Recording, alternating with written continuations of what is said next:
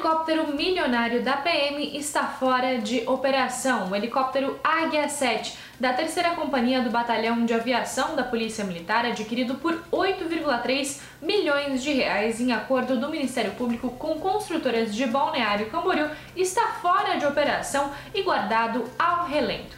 A aeronave ainda está fora de serviço junto com outros dois helicópteros da PM, aguardando manutenção. A construção de um hangar coberto para a aeronave era prevista no acordo, mas ainda não foi realizada.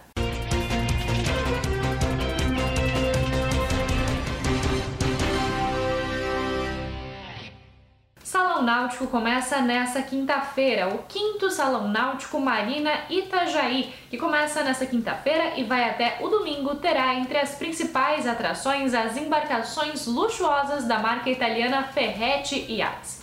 Considerado o maior evento náutico do sul do Brasil, o quinto Salão Náutico Marina Itajaí está sendo retomado após dois anos devido à pandemia. O acesso ao evento é gratuito mediante credenciamento no site. Justiça condena a 400 anos de prisão bando que oferecia regalias no presídio.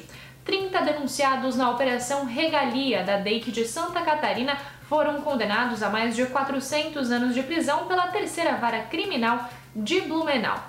Entre os condenados estão policiais, advogados e detentos. A investigação apurou regalias concedidas a presos do presídio de Blumenau.